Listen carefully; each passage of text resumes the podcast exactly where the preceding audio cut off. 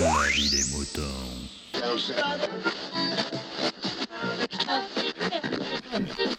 Salut, bienvenue dans l'épisode 121 A de La vie des moutons, le podcast qui continue à défriser vos petites humeurs. Et ce 121A est la réponse euh, de Dr Zaius à l'épisode 121 tout court qu'avait fait euh, G-Code il y a quelques jours. Alors je crois que ça fait 15 jours je crois il me semble. Euh, et ben voilà, vous savez tout, je crois que vous avez tout dit. Euh, il va nous expliquer un petit peu le pourquoi du comment, de ce qu'il pense de cette fameuse histoire de geek à toutes les sauces. Hein voilà. Et euh, je trouve ça très intéressant. C'est une explication de texte euh, qui, comment dirais-je, qui déterre les fondements de l'histoire, on va dire. Hein on va dire ça comme ça. Euh, allez, moi je vous dis à très bientôt. Et puis faites de la vie des moutons. Hein voilà. à plus. Salut Picabou, salut les moutons et salut J-Code. Ici le Dr Zaius. Je voudrais aujourd'hui revenir sur La vie des moutons numéro 121 qui a été initié par J-Code. Je vais essayer de le résumer en quelques mots. Donc Aude regrette le fait que le mot geek soit utilisé à toutes les sauces et que du coup il soit détourné de son sens initial. Alors moi ça m'a fait réagir parce que je viens d'une contrée où lorsque l'on va au cinéma voir les films en version originale, ils sont sous-titrés à la fois en français et en néerlandais. Il y a un mot néerlandais qui revient assez souvent. Alors peut-être qu'il y a des Belges bilingues qui écoutent la vie des moutons, donc excusez-moi si je le prononce mal. Mais donc il y a le mot geek qui a priori signifie fou. Ça m'a donné envie de me replonger un peu dans l'étymologie du mot, parce que moi, à chaque fois que j'entends geek, je pense à geek, et donc je pense à fou. En fait, le mot geek viendrait des langues germaniques et scandinaves, enfin des langues nordiques, quoi, et qu'il signifierait idiot ou fou. Par extension, le mot aurait donné dans d'anciennes langues germaniques euh, des verbes qui désignent des cris d'animaux, hein, donc euh, croasser, glousser, et qui auraient fini par donner naissance à d'autres verbes qui, signifient moquer, imiter, tricher. Enfin, les sources que j'ai trouvées étaient anglophones, hein, donc ça aurait donné des verbes proches de to mock and to cheat. Donc euh, to mock en anglais, ça veut aussi bien dire se moquer, hein, se foutre de la gueule de quelqu'un, mais aussi l'imiter. Bon, imiter dans le sens singer, euh, parodier. Mais vous avez compris quoi, ça donne une idée de, dissimulation, de travestir quelque chose. Voilà pour la leçon de langue germanique. Mais ce que vous aurez compris, c'est que, initialement, geek, c'est un terme péjoratif. Et à partir des années 80, il a commencé à être utilisé pour désigner voilà, les ados pas forcément très populaires, euh, plutôt tournés vers, l'informatique. Enfin, à l'époque, c'était plutôt les balbutiements de l'informatique, euh, les jeux vidéo et euh, bah, Donjons et Dragons, quoi, hein, les jeux de rôle. Mais ce ne serait pas la première fois dans l'histoire qu'un terme à l'origine péjoratif euh, finisse par devenir une sorte d'expression fourre-tout et euh, qui, devienne presque un terme, euh, un terme officiel. Dans l'Antiquité, les Romains utilisaient un sobriquet pour désigner toutes ces populations celtes qui habitaient au-delà des Alpes, euh, donc euh, dans les régions qui sont devenues plus tard euh, la France et le Benelux.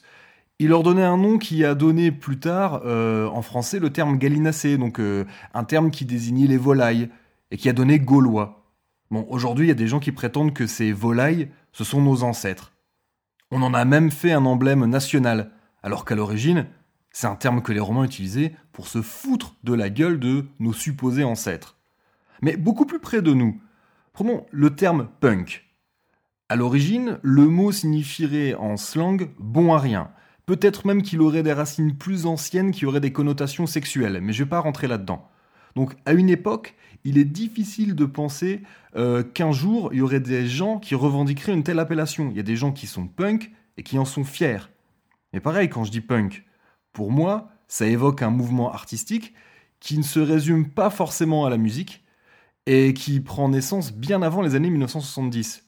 Peut-être que pour vous, punk, c'est juste un mec qui glande devant la supérette avec un chien et qui va vous taxer quelques pièces ou une ou deux bouteilles de bière. Idem, dans les années 90, dès que tu sortais dans la rue avec une chemise à carreaux et des All-Stars, et pour peu que tu écoutais du rock, bim, on te cataloguait grunge.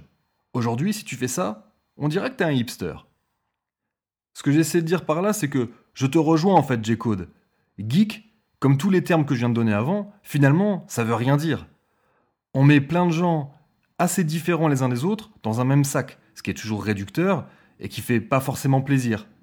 En fait, geek, c'est devenu l'équivalent de CSP dans un sondage, hein, catégorie socio-professionnelle. C'est juste une case dans laquelle on essaie de faire rentrer les gens.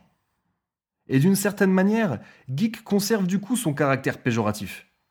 Si tu aimes bien la SF, par exemple, hein, et que tu as le malheur de ne pas te contenter euh, simplement des séries télé ou des films du genre, mais que tu te documentes sur le sujet, que tu cherches à approfondir le truc, que tu t'intéresses à des œuvres plus underground, que tu lis la presse spécialisée, ou pire encore, que tu lis des fanzines, enfin bref, dès que tu es passionné, il est fort probable que quelqu'un dans ton entourage plus ou moins proche t'affuble du sobriquet geek.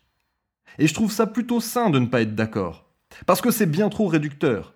En extrapolant, hein, si on suit le même raisonnement, un type qui fait du tuning, c'est quoi? Un geek des bagnoles?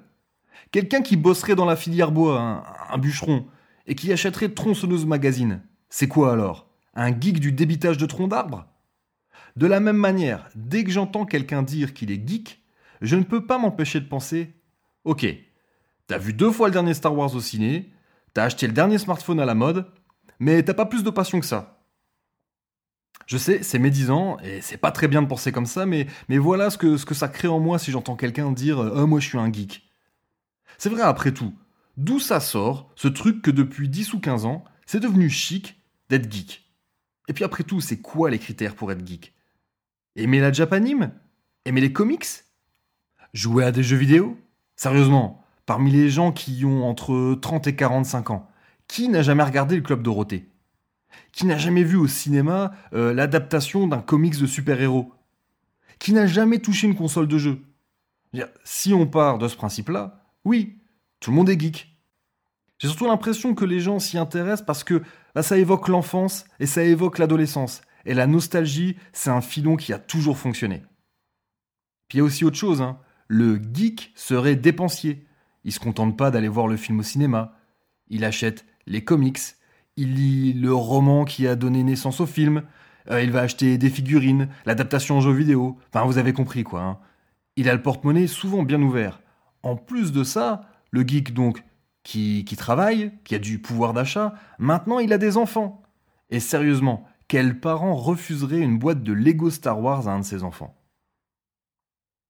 Donc si on part de ce principe-là, il risque d'y avoir encore beaucoup de gens qui vont avoir envie d'utiliser le mot geek à tort et à travers. La vraie question c'est pourquoi les gens éprouvent tant le besoin de faire partie d'une tribu, d'une communauté? Fut-elle complètement fictive?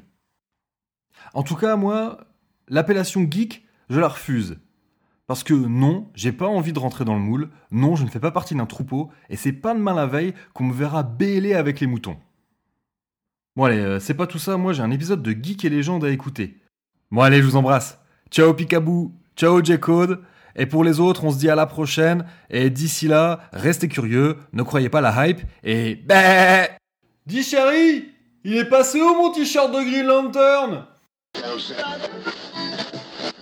Exprimez-vous dans la vie des moutons, le podcast collaboratif et participatif. Abordez les sujets que vous voulez, faites partager vos envies, vos idées, vos colères ou vos coups de cœur. Comment faire? Vous pouvez développer votre sujet dans un plusieurs épisodes ou même lancer un débat avec d'autres auditeurs de la vie des moutons qui comme vous répondront via leur propre épisode. Envoyez un mail à picabou, p i c a b o u b x à gmail.com avec un fichier MP3 de 8 minutes maximum. Vous pouvez aussi faire vos enregistrements via le répondeur de la vie des moutons. Le numéro est le suivant 09 72 47 83 53. La vie des moutons, le podcast fait pour vous et par vous. You